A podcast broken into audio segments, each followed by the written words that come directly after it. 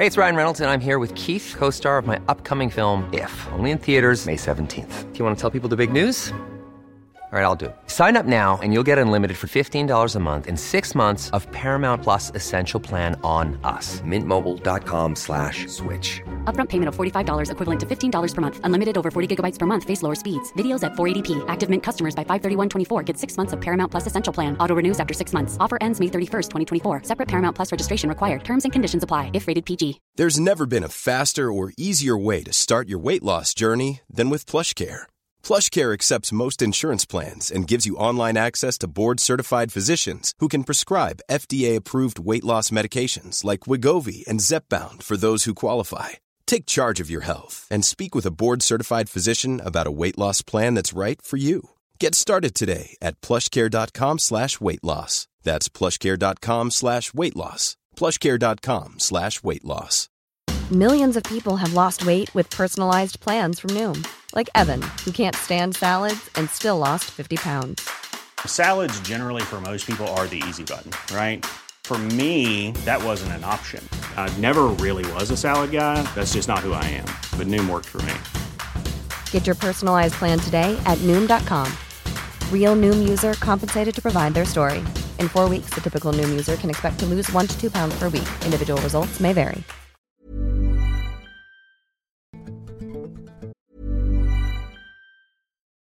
Since 2013, Bombas has donated over 100 million socks, underwear, and t shirts to those facing homelessness.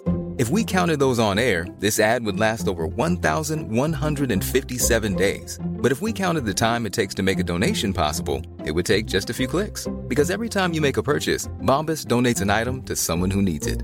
Go to bombas.com slash ACAST and use code ACAST for 20% off your first purchase. That's bombas.com slash ACAST, code ACAST. Hiring for your small business? If you're not looking for professionals on LinkedIn, you're looking in the wrong place. That's like looking for your car keys in a fish tank. LinkedIn helps you hire professionals you can't find anywhere else, even those who aren't actively searching for a new job but might be open to the perfect role. In a given month, over 70% of LinkedIn users don't even visit other leading job sites. So start looking in the right place. With LinkedIn, you can hire professionals like a professional. Post your free job on linkedin.com slash people today.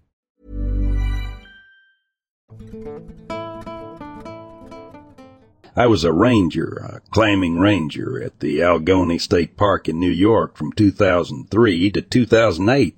This park is well known for its free-roaming bison herd and the number of also unsolved murders that occurred there the past 150 years or so. During the 4th of July weekend in 2007, I had an experience that I just could not explain. I was assigned to the eastern side of the park to staff the entrance booth and hiking trails. In the other side of Route 98 from the main campground, there was also a designated picnic area that was quite further back in the woods. I drove into the park and parked my Hummer in the parking lot behind the picnic area. After sitting in the vehicle for a few moments, then got out to open the gate that leads to the picnic area. As I was walking back out to my vehicle, I noticed a family of four sitting at the table. They were in the process of unpacking their food. I greeted them kindly, opened the gate, and drove up to the booth. I was expecting that I would be the only ranger on duty for the rest of the weekend. I was wrong. I was actually the third ranger assigned there. I arrived a little bit before noon, and one ranger had just left. It was a beautiful day, and people were out in droves. I had quite a bit of traffic. At one point, I was helping three separate groups of people, all with their own issues of some kind. There was a delay in water supply, apparently, so I was calling utility companies to try and fix them. I also had to give two people different directions since they weren't sure where to go. I'm not sure how long I'd been occupied with these tasks, but I was beginning to notice it was getting a little darker than usual. Earlier, the Daylight savings time change had just occurred, and I was getting ready to check the woods on the other side of the picnic area. Then I noticed a car coming down the side of the road. The road was a secondary access and led to a small picnic area in the Alkane Cemetery, which is quite old. I was surprised to see the car come out of nowhere. So I got back behind the booth and watched it drive up to the area and stop. I was puzzled because I thought the area was closed. The driver and the passenger got out, looked around, and got back into the vehicle very suspiciously. They drove out of the area and out of sight. I immediately went to the booth and found the key to the radio and carried it with us. I called the on-call ranger and told him about the incident, and the two seemed very sketchy, like they were looking for something. I also told him about the other rangers assigned to the area. He said there was nothing he could do until their shift ended at around 8 p.m. I watched the road for a little while longer and noticed the light was now getting dimmer. I decided to check out the woods to the west of the picnic area. The area was quite hard to access and required some bushwhacking. As I walked along the natural trail, I noticed that most light was gone. I stopped and looked around. I noticed it had now become very quiet, just about no sounds whatsoever. I began to walk more quickly. I had a bad feeling about being out there alone. As I was making my way along the trail, I heard something walking towards me. I stopped and listened. I swear that I could hear breathing. I was scared, but somehow managed to get out my flashlight and turn it on. The beam of light illuminated the area in front of me, and I finally saw what was standing about fifteen feet in front of me. The thing was seven to eight feet tall, made from a combination of ferns and skin. It looked like a mixture of bear and a human. I raised the radio to my mouth to call the on. Call Ranger again, but it let out the most terrifying growl that I've ever heard. It raised its right arm and lunged at me, but I turned and ran as fast as I could down the trail. I knew that I only had about a quarter mile to go before I would reach the open meadow area. I was trying my hardest not to look back, but I did so and saw that the thing was keeping up with me with ease. I kept telling myself that it was just an animal and there was nothing supernatural about it, but that did not work. As I reached the open meadow, I tripped on a fallen log and went down. I was trying to get up and run when I heard it coming. A shot rang out and I could hear the cracking of twigs and branches. Then the on-call ranger appeared and told me to stay down. The thing was circling us, but it would not approach any closer. The ranger fired two more shots. We could hear the thing running away. He helped me up and walked me back to the booth. I injured my knee during the fall, but did not want to seek any medical help. We had a mutual agreement together to keep quiet about this and to not tell our supervisors or anybody else. We know we have no idea what kind of professional retribution there would be or potentially career kill. Since all this, I've moved to Georgia and I now work for a private security firm. I still do a lot of hiking and camping, but never really go off trail if I can help it. Thanks for your time.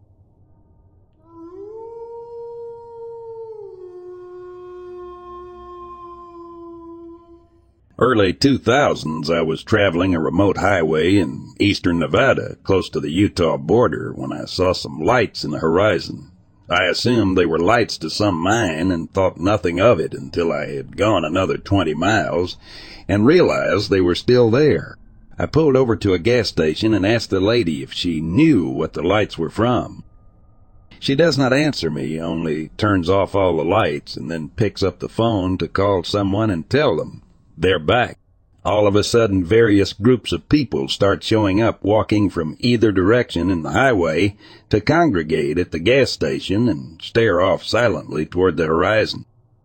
Where these people came from, I have no idea because I had not noticed any houses. I simply made my way back to the car and discreetly went on my merry way, wondering what the F just happened.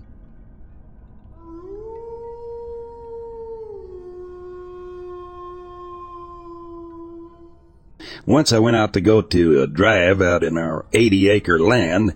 About half of that land is pure swampland. The rest of it is fields and pasture. We were doing it on my grandfather's land, since we own land, but it is only two fields. We go hunting on this land every year, but we have never done drives. When I usually go hunting, I went with my dad since I was too young to go alone.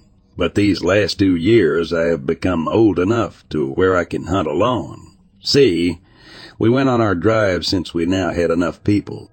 I instantly regretted saying yes when my dad asked me if I wanted to do a drive. We live next to an Indian tribe. They're civilized, but are known for trespassing. That has nothing to do about the story. But that's why I instantly regretted it. So we went. I had my 223 caliber in my hands. I was alone and in the middle of the swamp. It was winter, icy and cold. As soon as I entered, I slipped. It hurt since my back landed on a log. I went on, though. A couple of minutes later, I hear a voice. It sounds like my dad's, but it sounded weird. I called him on the walkie-talkie, and he responded, talking very quiet, but I could still hear the voice. It was becoming louder. I continue on thinking that it's just my head playing games. Well, I was wrong. I walked forward a few feet and freeze. I saw someone or something because it sure wasn't human like. It was very tall and slim, and as soon as I looked at it, it ran very fast. I ran the opposite way. Told them to get out of there, they did. I called them to regroup and told them what I saw and heard. I never went into the swamp again, but I still go hunting at the land and never saw it since. This gives me nightmares till this day, and that was two years ago. Could it be a Sasquatch?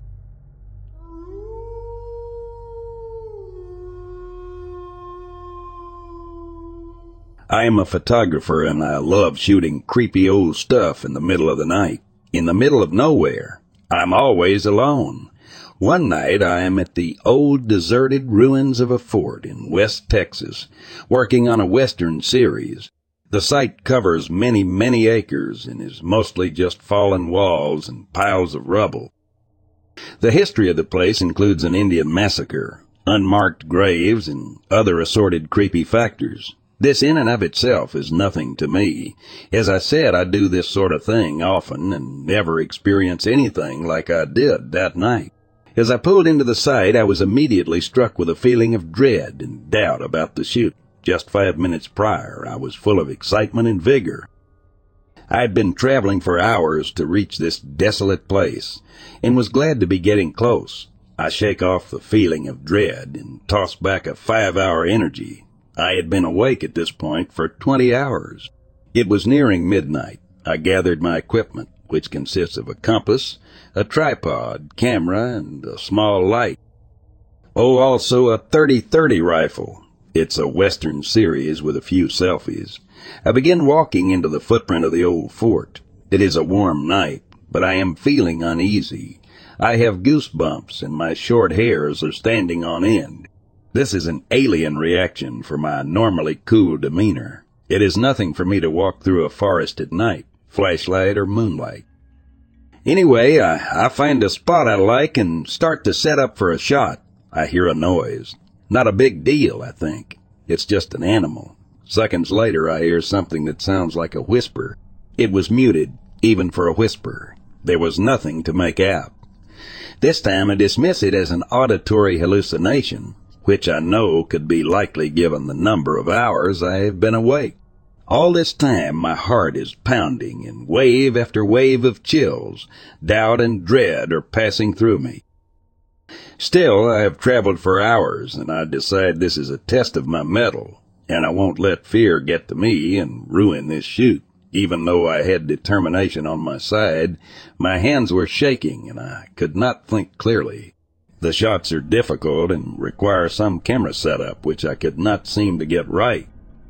Normally, I see a shot and instinctively know where to set ISO, aperture, color, temperature, etc. Fast forward three minutes. I get one crappy shot, maybe two. I take a deep breath and walk to another spot. I hear the whisper again, this time behind me. I turn quickly, light in hand, and there is nothing there. Gathering every ounce of willpower, I walk slowly to the next spot, whispers in tow. I stop and I'm shaking at this point. I set up for the shot. The whisper is turned to whispers, and they surround me. I am trying to play this off as tricks of the mind due to lack of sleep, but my self-pep talk is not working anymore. I reached to press the shutter button, a cacophony of whispers surrounding me, and it was then that I felt very clearly the weight of a hand on my shoulder. Needless to say, that was it for me. Shoot was over, and I made haste to my car and got the F out of there. I found a convenience store that glowed like a white beacon in the night 30 or 40 miles down the road. I had coffee and collected myself for half an hour. About an hour later, I was in an old cemetery taking photos and I was completely at ease. Was it fatigue? Maybe, but none of it carried over to the rest of the night. I won't go back to that fort alone again.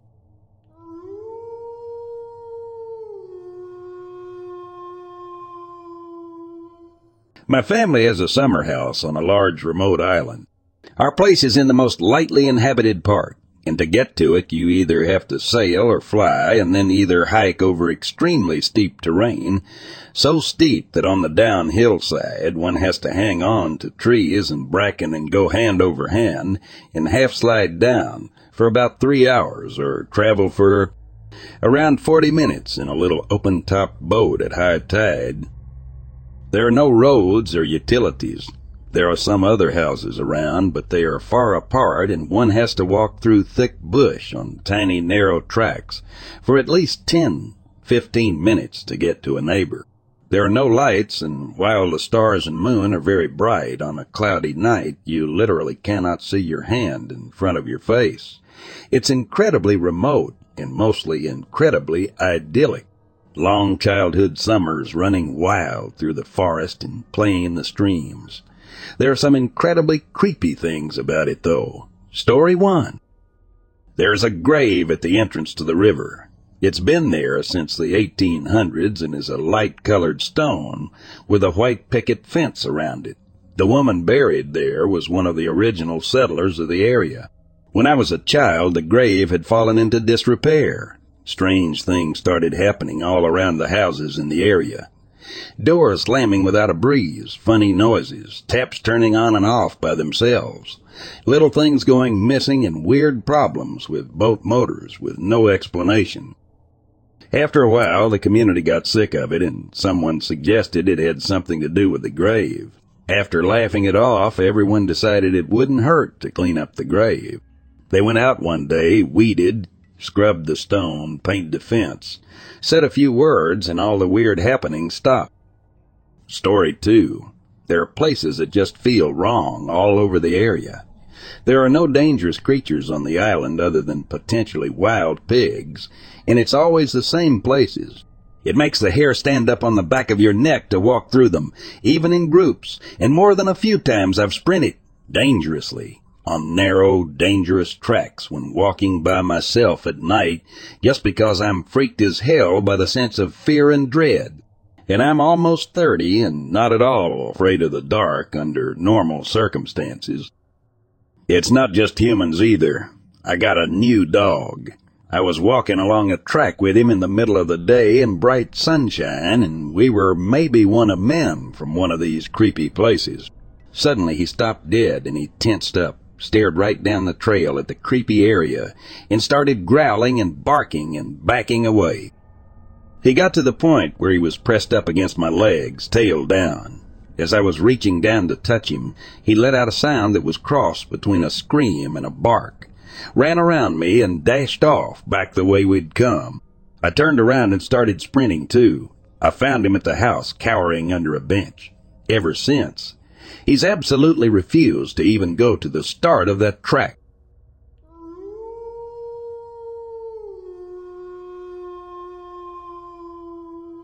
When I was a kid, ten, twelve maybe, there was this really old creepy house just round the corner from me.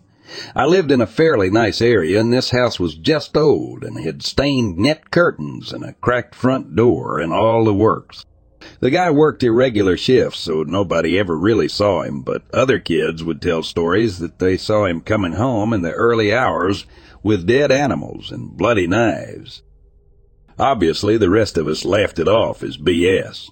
Anyway, one summer we were all bored and decided to sneak past the factories round the back of his house and onto a patch of grass to try to get a look through his back garden. To get there, you had to sneak past these buildings, through a bunch of trees, and then through a mesh fence that we had to climb over. Not an accessible place at all, and no other way to get to it. Four of us made the trip and took turns to bunk each other up to get a look over the fence. I went last and could see my other friends were creeped the F out. There were two dead cats hanging from his tree by their tails with a bunch of dolls' heads tied up off the branches and swinging around in the breeze. I could just about see into the house, and there were no lights on and a few candles lit in a circle on his floor. My friend swears he saw a limp human leg, foot in the doorway, but none of the rest of us did. Just as I got a good look, the gate opened and the guy came strolling out, casual as if, with a bloody machete in his hand. We ran, he chased. We all leaped over the mesh fence and then he was gone. Never saw him again. I still have no idea what he was up to, and we never told anyone for fear of getting in trouble for what we did.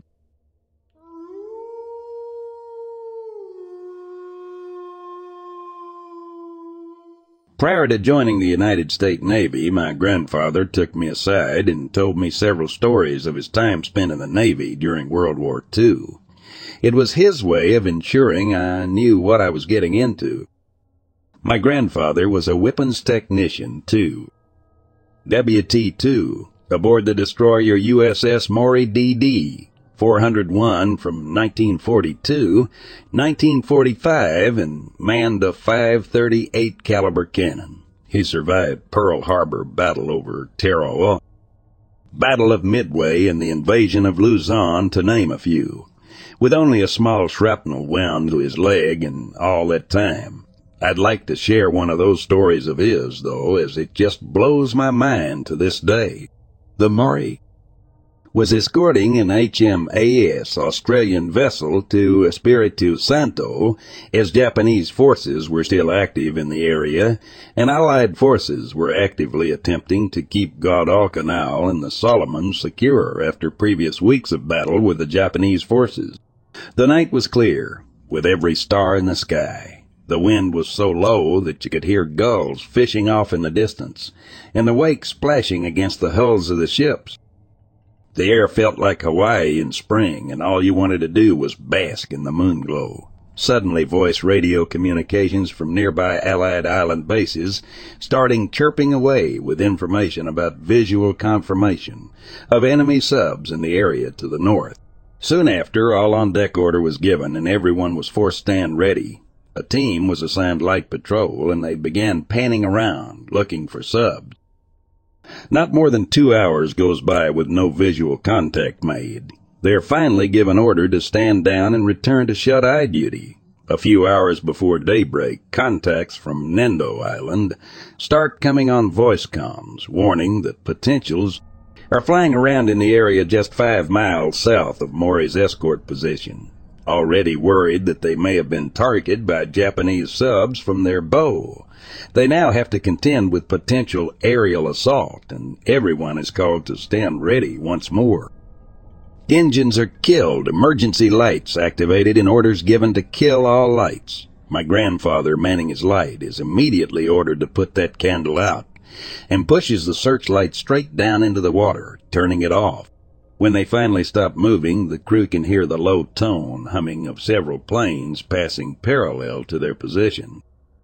Everyone holds their breath and pretends to pretty much not exist, hoping the enemy doesn't make visual contact with the ships. So for a good long 45 minutes, everyone just sits there until they can no longer make audible contact with their enemy forces they hoped would pass. Finally, after almost two hours of nothing, they are given the go-ahead to start the engines and return to the passage. My grandfather flicks his cigarette port side and clicks on his searchlight, still pointing into the water. What he says he saw next aged him and the two others with him a good ten years. Below, where the searchlight set focused in the water, lay an eyeball the size of a basketball, sitting there staring straight back at him from about ten feet underwater. The next three seconds lasted minutes in his mind as he watched this silvery disk of an eye look straight through him. Finally, the first of the engines started in what seemed like forever, and the beast that it was broke surface for a brief moment in order to dive deep. Even before people acknowledged giant squid existed before they were ever caught on camera, my grandfather believed because he'd seen one within 20 feet of his face. In my eight years of service, I had heard many stories of such things, and even own a few teeth. Pulled from the rubber liner of a ship, but never had any such experiences myself. Adding that experience in lieu of the drama of war, and you can get a sense for the true terror it would invoke. My grandfather, who passed away at 93 this July, told me this one growing up. Thanks to all left served, and thanks for reading.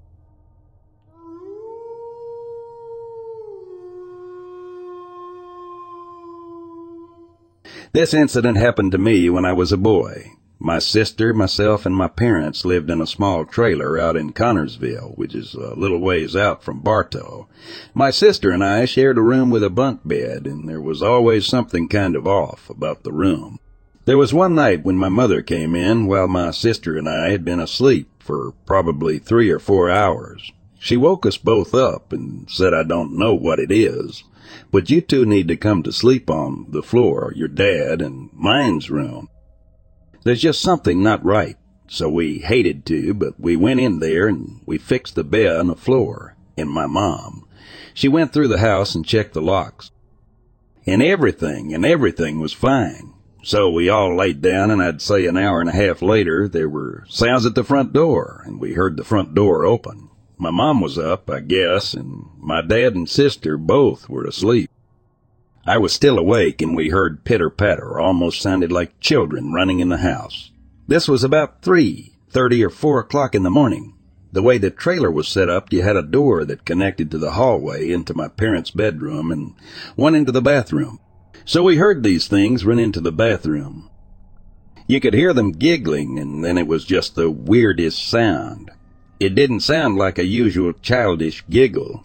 My mom thought she had locked both of the doors that connected to the bathroom and to the hallway. Well, the door that connected to the hallway had opened slowly, and this little short thing peeked its head through. Pardon my French, but it scared the hell out of me. It looked almost like it was wearing a hood on part of its head. It was probably about two and a half to three feet tall, and the face it was, uh, the only way I can describe it was it looked almost like a gargoyle, as far as the face, deformed like some of them can actually get. It was grotesque and it just giggled, putting its hand on its mouth almost like, you know, I didn't mean to disturb you. It just stood there for a minute, and I'm about to have a panic attack, you know, sitting there staring at that thing. I couldn't move. I felt like I was in shock. And my mom, she didn't move or say anything, you know. I didn't think she knew I was awake, and after a few minutes it went back in the bathroom with the other ones and shut the door. They were in there to close to daylight. Then the door opened, and then they went right back outside. I didn't tell my mom what I saw until a couple of days later. I was just too afraid that if I did, that they would just come back. And I told her, and she told me she saw the same exact thing. Dave asks about what prompted her to go in and get the kid. That night, she had like a feeling like God was telling her to get the kids, bring them in the bedroom. They don't need to be in there. She said that's the only way she can describe it. She said she was laying there asleep, and then she just woke up, and that feeling just hit her harder than a brick. It felt like it was trying to make its territory known. Basically, we can come and go any time we want. It was playing mind games with us, my mom and myself. The feeling I got from it was that it was not good. It was evil.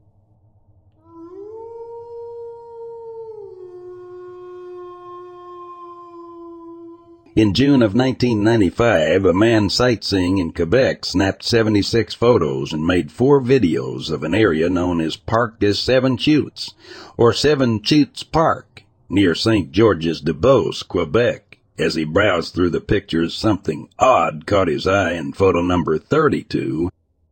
There appeared to be something strange standing amid the trees. When the photo is enlarged, a tall brown figure with a baboon-like snout becomes clearer. Not only that, it seems to be clutching a white dog and appears to be staring towards the photographer. He had not seen it when he took the pictures. The photographer, who wishes to remain anonymous, went back to the area and had photos taken with a man standing in the same spot for comparison, as well as to see if there could be another explanation. Some skeptics have suggested it is a rock formation. but the subsequent area photos do not support this theory. Others claim it's simply a case of pareidolia, the phenomena of seeing faces or other distinct images in objects such as clouds, tree formations, or even a cinnamon roll. Remember the famous cinnamon roll that had the uncanny likeness to Mother Teresa of Calcutta. There seems to be more than that to this particular image, however. So what is the thing, and why is it holding a small dog? If it's a Bigfoot, it doesn't match up with most descriptions by Bigfoot eyewitnesses. This animal has a snout like a dog or wolf, leading some to call it a dogman or a werewolf.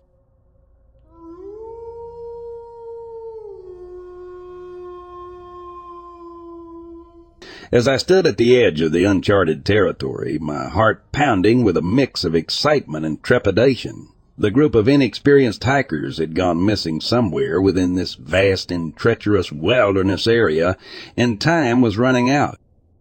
The weather had taken a turn for the worse, and I knew that every minute counted.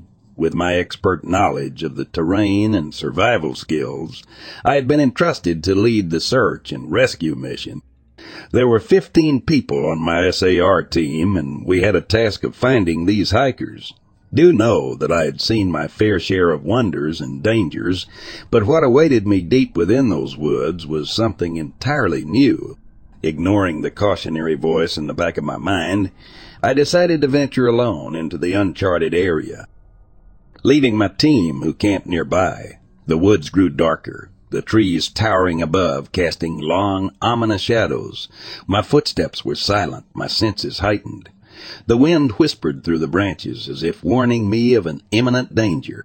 Suddenly a chill ran down my spine, and I felt an unexplainable presence. And then I saw it. Standing amidst the trees, bathed in an ethereal glow, was an unknown creature. Its humanoid shaped head had eyes as black as the night, its hunched back giving it a sinister appearance. Its mouth was stretched wide open, frozen in a scream that seemed to echo through the silence of the forest. The creature appeared pale, almost sickly, with a hauntingly anorexic appearance. I reached for my camera, desperate to capture evidence of this extraordinary encounter.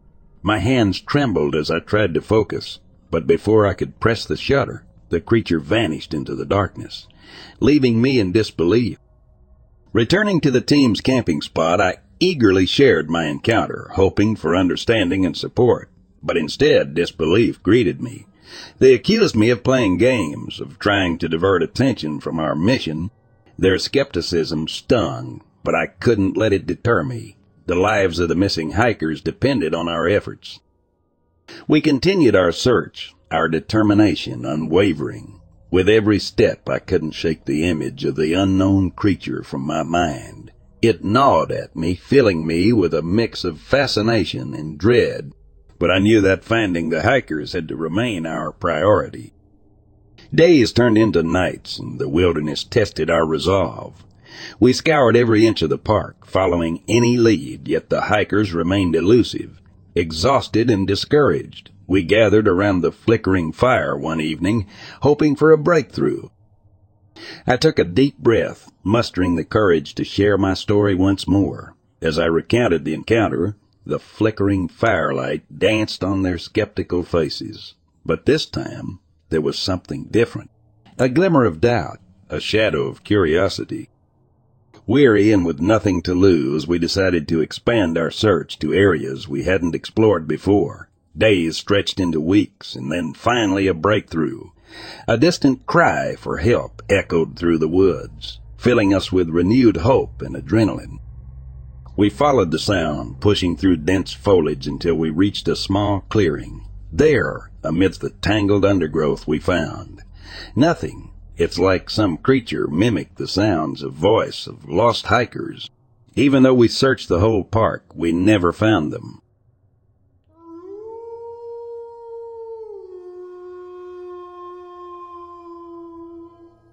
I was 18 years old, spending time at my aunt's house for a family reunion, when a powerful headache and stomach discomfort suddenly struck me. Overwhelmed by drowsiness, I decided it was best to go to bed. As I closed my eyes, a bewildering shift occurred. I found myself in a peculiar metallic room, lying on a cot-like bed, utterly immobilized. Surrounding me were four humanoid beings, each standing at a height of four feet. They possessed a slender physique and wore tight-fitting, gold-colored outfits, with matching gold sandals. Their hands, notably, had six fingers. In an unexpected turn of events, a door materialized on the metallic wall, and a tall figure entered the room. This figure resembled an exceptionally attractive man, with white skin, blond hair, and a radiant aura surrounding him. Hey, it's Paige DeSorbo from Giggly Squad. High quality fashion without the price tag. Say hello to Quince. I'm snagging high-end essentials like cozy cashmere sweaters, sleek leather jackets, fine jewelry, and so much more. With Quince being 50 to 80% less than similar brands. And they partner with factories that prioritize safe, ethical, and responsible manufacturing. I love that. Luxury quality within reach. Go to quince.com slash style to get free shipping and 365-day returns on your next order. quince.com slash style. Clad in a long white tunic that reached his ankles, he wore silvery sandals. I noticed a gold ring on his finger, featuring the imprinted image of a pyramid. The tall, blond individual approached me while one of the shorter humanoids handed him a transparent sphere containing an electronic chip-like device. Placing the sphere over my forehead, it levitated before hovering over various parts of my body, eventually disappearing. At that moment, the blind man drew nearer, and through a form of telepathy, without moving his lips, he assured me not to be afraid. Intrigued, I asked why I was chosen, to which he explained that it was due to my possession of a unique and special energy from birth. Soon after, I regained my ability to move, and they guided me into another room that appeared to be a control center. Inside, three of the shorter humanoids operated various consoles. Suddenly, a massive screen became visible, displaying the alignment of planets. I watched as the Earth appeared, albeit inverted. Then a scene resembling a nuclear explosion unfolded, depicting immense death and destruction. I received a warning that humanity was on a path leading to such devastation unless we changed our ways. As I took in the profound revelation, another door came into view. I noticed a vast hangar filled with numerous dome-shaped disk objects. The tall blond figure noticed my gaze and proceeded to touch my forehead with a finger. In an instant I found myself back in bed. For the following three hours, I remained in a state of mental confusion, trying to make sense of the extraordinary encounter.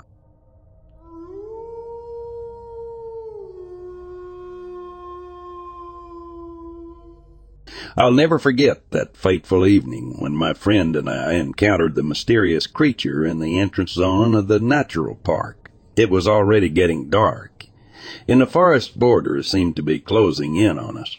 We had heard strange canine sounds all along the way, as if some creature was upset and following us, but we kept our calm as best we could.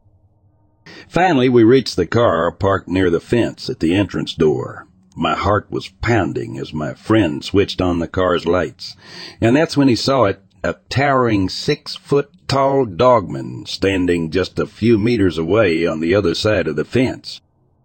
My friend was colorblind, so he couldn't tell me the color of its eyes, but their shine in the darkness was enough to terrify him. I couldn't see the creature directly, but the fear in my friend's eyes was enough to convince me that something was terribly wrong. We wasted no time and quickly drove away from there, leaving the strange creature behind. It didn't follow us, but the memory of that encounter haunted us for a long time. As we tried to make sense of what we had witnessed, my friend shared a chilling story with me about his father and his sister's ex-boyfriend. They had their own eerie encounter just a week before, behind the chalet located near a big marsh connected to the natural park. That night they were drawn outside by commotion and found a large black dog with broad shoulders eating something in the bushes. But this was no ordinary dog. It quickly turned its attention towards them and started growling menacingly, fearing for their safety. My friend's father grabbed a large stick, preparing for the worst. But then, to their shock, the creature stood up on two legs, taking on an almost human-like appearance. The father was bewildered by the sight, and the ex-boyfriend turned pale as a ghost. After a tense moment, the dogman took a few steps towards them, but eventually backed away, returning to all fours, and swiftly disappearing into the marsh. My friend's father and the ex-boyfriend decided not to tell him about the creature standing up on two legs, believing it might have been too traumatizing for him. Little did they know that a week later he would come face to face with the same mysterious entity, and the truth would come to light.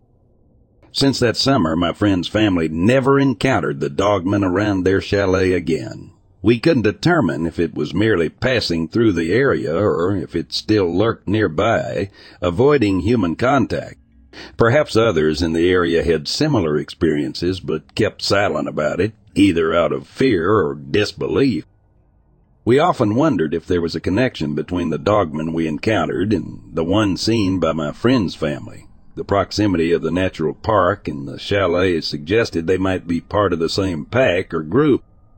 But regardless of the truth, one thing was certain. We had experienced something beyond the ordinary, something that would forever remain etched in our memories, and we would always tread carefully whenever we ventured near that bordering forest or the marsh.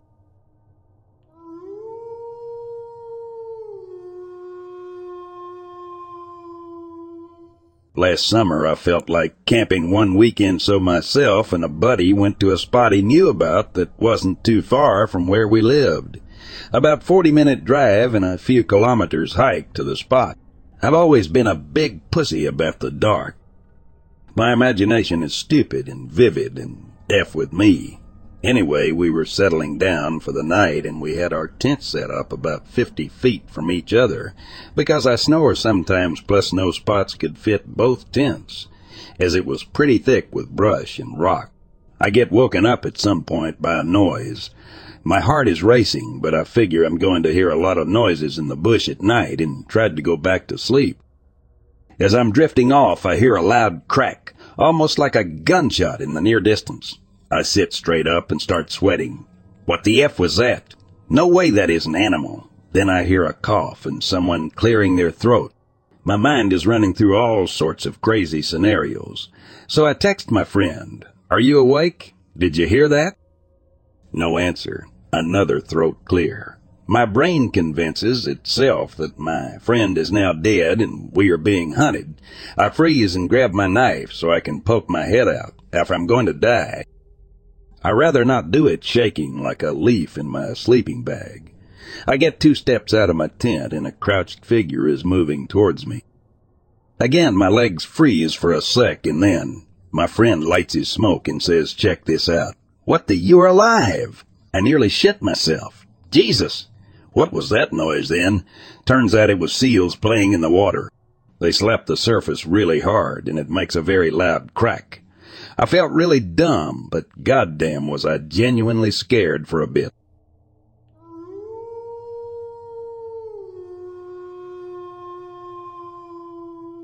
This happened when I was about 14, 15, and often stayed over at my cousin and her husband's house. We'll call them Skylar and Josh. I think the 24 and 26 at the time. I'd been staying at their house for a week, straight prior to the incident, with no issues. It was the summertime in a neighborhood that was pretty rapidly expanding. Yeah, I know those monochrome suburban nightmare cul-de-sacs.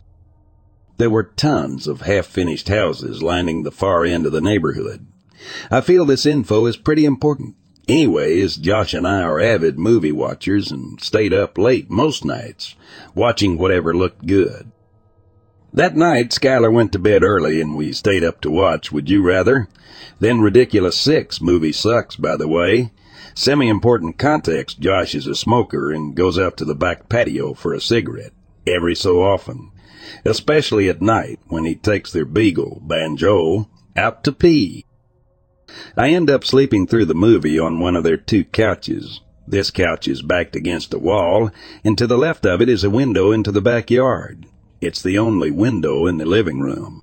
At some point, I keep hearing Banjo whooping and hollering in the playroom, then again in the kitchen, then the playroom, and so on and so forth. Dog's going apeshit in literally every room of the first floor.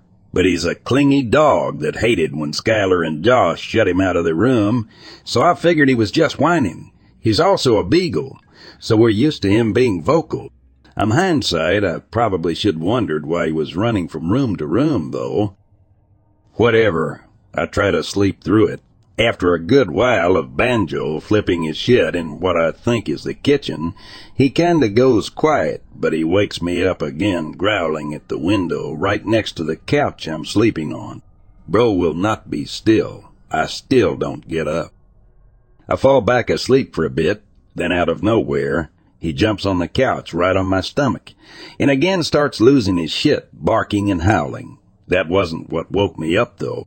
It was the light shining from outside the window, right in my face. I wasn't scared at first, more confused than anything, since my eyes haven't adjusted at this point. Then the flashlight shines up, right on this man's face, and he looks identical to Josh. Could have been twins. He's crouched down with his face almost right up on the glass, and when I see him, I jump really hard. I don't remember if I screamed, but the man starts laughing at me and I can hear it from the other side of the window. However, because I'm big stupid, I assume it's Josh on a smoke break just trying to spook me.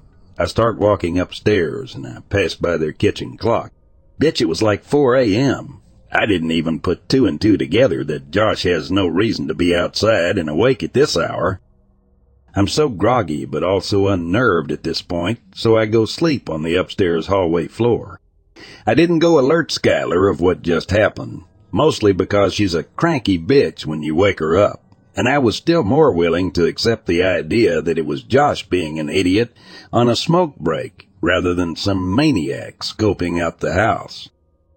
The next afternoon I bring it up to them and they sort of write it off, ask me if I'm sure I wasn't dreaming, etc. But they did say they heard the dog going wild I check outside where the window is to see if the man dropped any evidence of him being there, and I kinda wanted to vomit. The tall grass along the house was pressed down like someone was on their knees.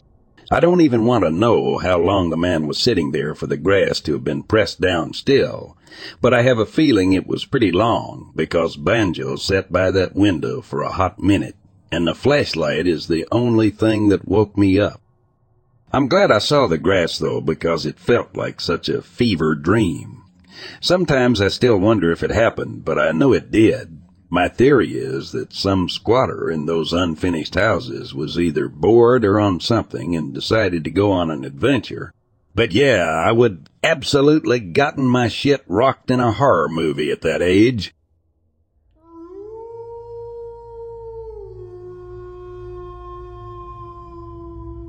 Okay, so I've never posted like this before, so forgive me for any mistakes. But about an hour ago, I headed to a nearby lake, a place I usually go for my therapy sessions, because it's usually pretty serene and peaceful. About 90% of the area can be seen from the Billy Road. However, there are a few blind spots, so I pulled into my usual parking area and immediately got a weird feeling when I saw another car parked kind of hidden under a tree close by. I'm a female in my twenties, so I'm always on high alert. I made sure to keep my eye on the car when getting my stuff together in my car. One second I look up and no one is in the car, and then a couple seconds later I look again and a man is suddenly sitting in the driver's seat staring at me. It was like he came out of nowhere. At this point, I'm pretty wary about going out into the grass by the lake, but I continue to slowly pack up my stuff while continuing to keep an eye on the man in the car. I open my door and the man immediately gets out of his car and stands in front of it, doing a weird stretch and still staring at me.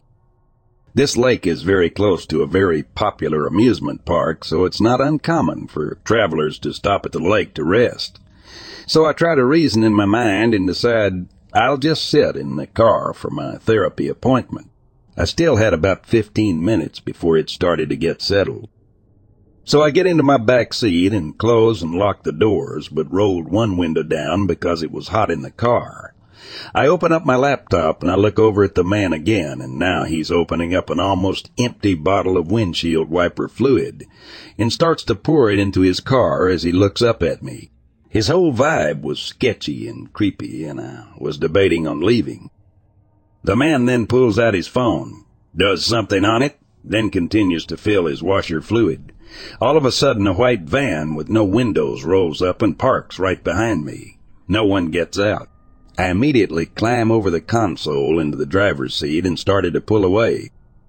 The van was close to my car, but there was enough room for me to back up and pull out of there. A couple seconds after I pull away, the van follows, and the man gets back in his car.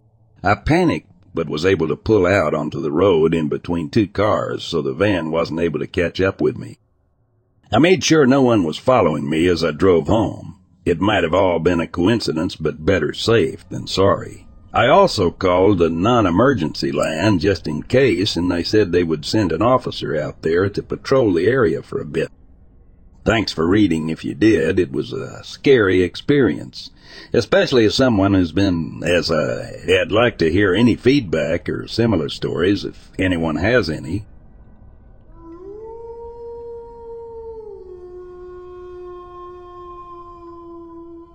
So our boys' ages are three and two. A few days ago, about 30 minutes after we had put the boys to bed, I was in our front living room when all of a sudden I heard our oldest son crying out for me. I peeked my head out into the hallway and looked into our other living room, real quick to see if my husband was already on it. He wasn't. So I walked down the hallway and went into the boys' bedroom, and both of the boys were sound asleep. Weird.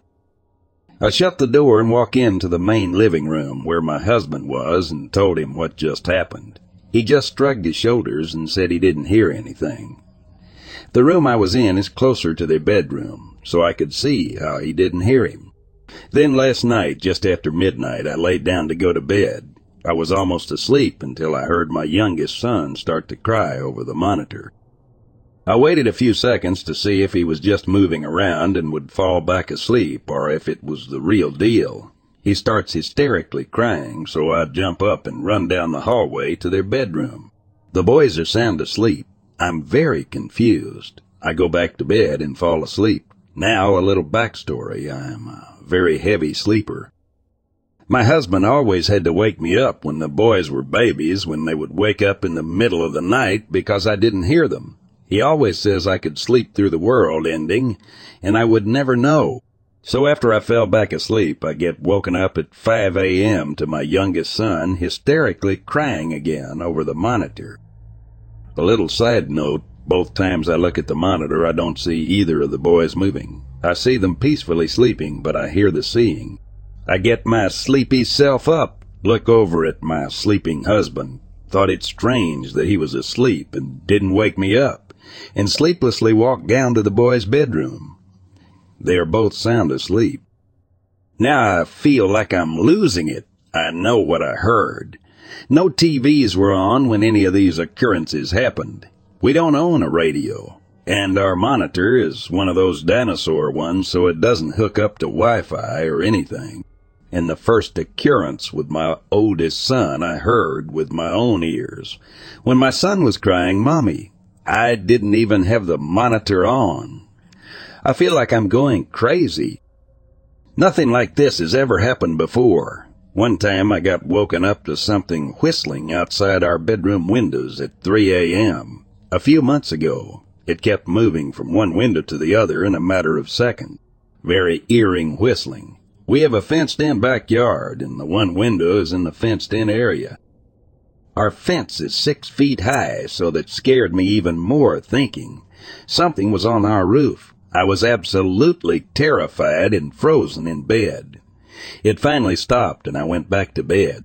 I talked to our next door neighbor about it, that's lived out here his whole life, and he said he's seen and heard things out here that people would think he's insane. We live on a quiet, dead end road with a swamp or heavy woods in our backyard.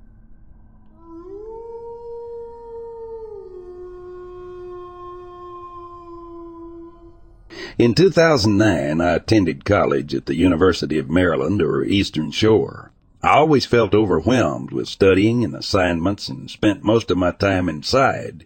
My roommate and I decided to abandon our schoolwork one weekend and have an adventure. We agreed to go to Assateague Island. It's a barrier island and a refuge for wildlife. I was most excited to check out the furrow ponies I had heard about. There do not seem to be many places where you can see wild horses anymore. So we decided to camp, even though it was the off season and chilly. At least there were no crowds. We borrowed a bunch of gear from our hardcore camping friend and headed out. We stopped at the visitor center and the rangers told us where we would be likely to see the horses. They told us to make sure we put away all of our food items whenever we were away from the campsite. We showed them the bear-proof cooler we had borrowed and they said that was fine. We set up our camping spot and went to the recommended trail, and when we were out there, we caught sight of horses off in the distance. They told us to stay at least 40 feet away. We were happy to get a distant view of horses across an inlet. However, we were really excited when the herd stormed through the water and toured the area where we were standing.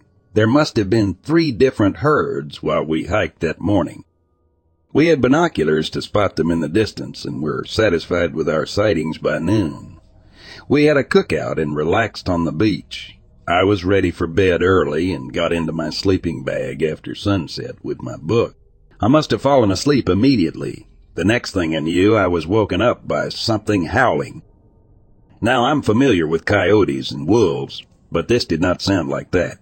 It was higher and more shrill. It gave me goosebumps all over, and I could feel it getting closer. I convinced myself it must be one of the island foxes, so I just fell asleep again. But then this horrible growl woke me up again. It was a low growl, guttural and rumbling. I could hear something rustling outside the tent. It was probably half an hour before the noises stopped and I could sleep again. The next day we decided to take the wildlife loop trail. It was maybe three miles long and gave good views of marsh and forest. We spent a long time exploring. By the time we decided to head back to camp, we were both pretty tired and it was almost sunset. We came over the crest of a dunes and could see our tent a ways away. It looked like it was fluttering in the wind more than it should be. I could tell there was some stuff on the ground by the tent, and I remember saying how weird that was. As we got closer, we could see that the tent door was hanging unzipped and flapping around. The stuff on the ground was our gear, sleeping bags and clothes. We thought someone robbed us. We knew we hadn't left any food unsecured, and it didn't seem like an animal's work because the zippers were just pulled down like a person would do. Inside the tent there were muddy prints all over the ground cover and tarp. If I didn't know better, uh, I would have thought they were from a giant dog. Our bags had been opened and all contents had been removed and thrown around. All the food locked inside the cooler was missing and everything was covered in sand and mud. We were totally astonished, and then I noticed that growl I heard the night before. I was instantly terrified. I can't tell you how primal it sounds. My roommate and I rushed out and heard it coming towards us as it came from behind the trees. We both screamed when we saw this huge werewolf like creature. It was obviously eating something and looked like a six or seven foot tall wolf, but had a man's torso. It had a long snout and sharp fangs, and when it howled, it sounded like a human scream. It was facing sideways from us, so I couldn't really see its eyes. However, its back was kind of hunched over, and it had massive shoulders. It never looked at us. It finished what it ate, and then turned away and disappeared into the trees. We were literally shaken from seeing that thing. We knew we had to leave. We pulled everything out of the tent and shook it off as best we could. We threw everything in the trunk and raced out of there. We stopped at the ranger station, but it was after hours and nobody was around. We didn't know what to do and went home. I called them the next day to describe what we had seen. I have no idea if they took me seriously or if they thought we were just seeing things.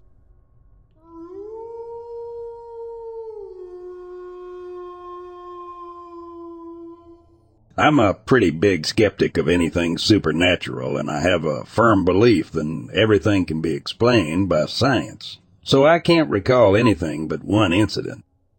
It happened about 18 years ago. My wife's parents' house is a ranch house that is carved into the side of a hill.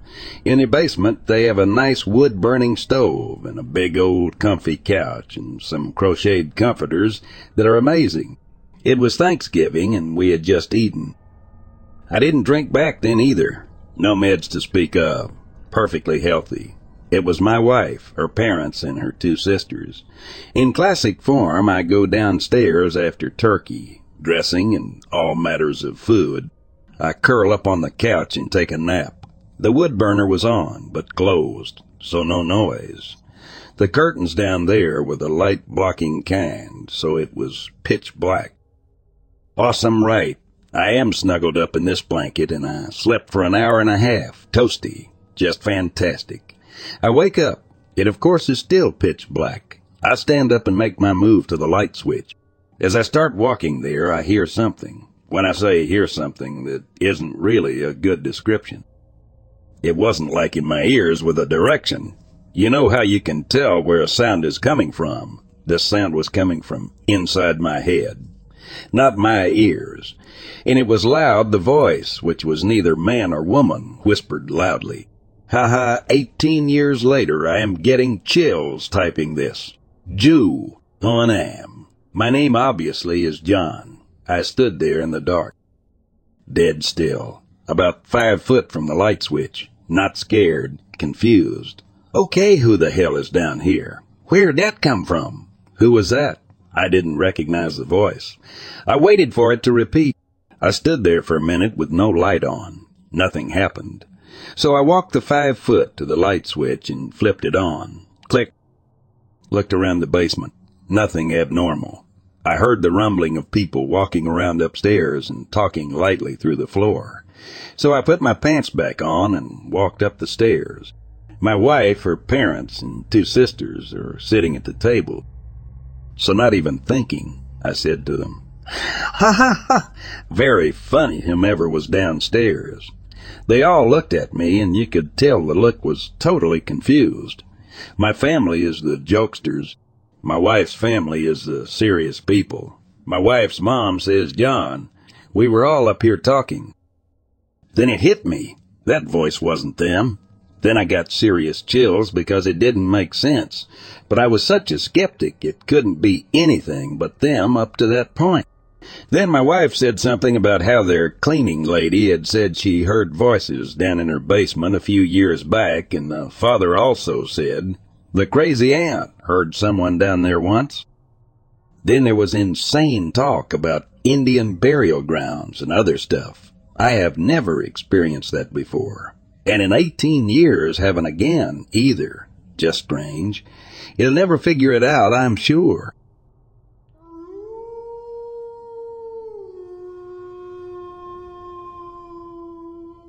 Every person that has ever been close to me has seen or had a conversation with me when I wasn't around at least once. This started happening around the time. I turned 13. I had an early day at school and decided to hang out at a friend's house instead of catching the bus home, stayed for a few hours and walked home. When I got into the house, I heard my mom speaking to someone upstairs which was unusual since we were normally the only two people there at any given time. When I turned the corner to see what was going on, I saw her looking into the open door of my room and heard her having a conversation. Obviously confused, I asked who was over, at which point she jumped, turned around, and got white in the face. At the time, she told me she was on the phone, but later confessed that she thought I'd been home since school got out and was trying to wake me up from a nap. A few years later, I got into my first serious relationship. After a few months of dating each other, I had moved into my first apartment with a few close friends. One night while she was staying over, I was awoken and saw that she was crying. When I asked her what was wrong, she told me that she had gotten up to use the bathroom. When she came out, she saw me walking down the hallway and towards the stairs. Assuming I had just woken up from her getting out off, bed and went to get a glass of water. She didn't think anything of it. until she turned the corner and saw me laying in the same spot I was in completely asleep. Not long after that, my roommates also started having similar experiences, usually at night. This has since continued throughout every relationship and close friendship I've acquired, to the point where it's become something that I have to disclose while also trying to sound sane. The most troubling and confusing part about this is that I've never personally experienced it. And the only time I'm aware that it's happened is when I'm comforting someone from whatever they saw.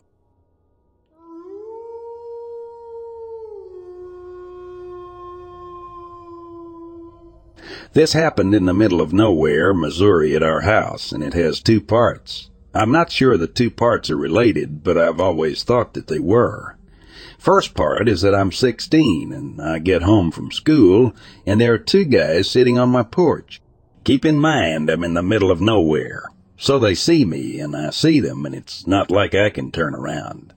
So being 16, I get out and go talk to them. Turns out they are basically bums or hobos that live on the rails. Funny thing is that they are at least 10 miles from the rails, and I have no idea how they picked out my house from the dozens they passed. Anyway, I start talking to them, and one is a larger guy with a beard that is doing all the talking and giving me the full on, oh, I'm down on my luck story. The skinny guy was not saying a word and kind of on reflection, acting drugged up. They want me to give them a ride to the YMCA, which is about 25 miles away. Being 16, I think. Why not? About that time, my mother comes home and freaks out. Calls the sheriff, and he comes and picks them up. Doesn't arrest them, just has them transported to a shelter. I talked to the sheriff later, and he says that he ended up taking them to the YMCA for the night. No big deal. Then it gets a little weird, and this is when I've always wondered the connection. My mother goes out of town to stay with her sister for the weekend. Not a huge deal. I was 16 at the time, and it happened every few months. About 1 a.m., I start hearing a noise downstairs, not loud enough to wake me up and make me say, holy shit, someone is breaking in, but loud enough to wake me. This goes on for about 20 minutes or so, and I'm finally awake. I turn on all the lights, but don't go outside. At this point, I'm about half freaking out. The noises aren't loud enough that I think something is wrong, but they were loud enough to make me go. WTF. Nothing happens about 45 minutes later. I go to bed, but have opened the blinds and looked outside. I'm laying in bed again, thinking to myself, well, I didn't see anything. It sure was dark out there, and I realize, hey man, you have a giant ass overhead streetlight on an electric pole outside that is always on. Why is it dark? This prompts me to freak the hell out. I get up and of course load up a shotgun, grab a few cans of Dr Pepper and stay up all night while staring into the darkness because sure as shit my giant street lamp that has been on every day for 16 years is dead.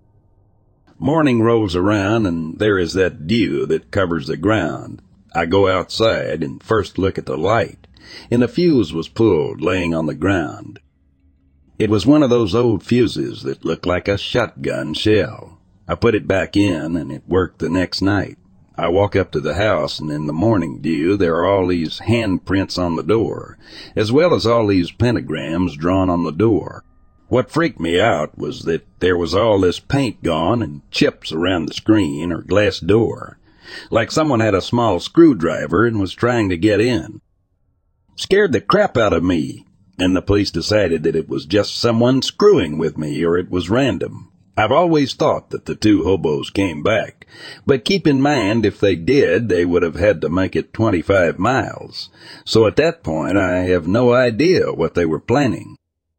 Also, my mother thought I was making the whole thing up. She thought I was doing a practical joke and couldn't figure out the punchline. She stayed at the sister's house.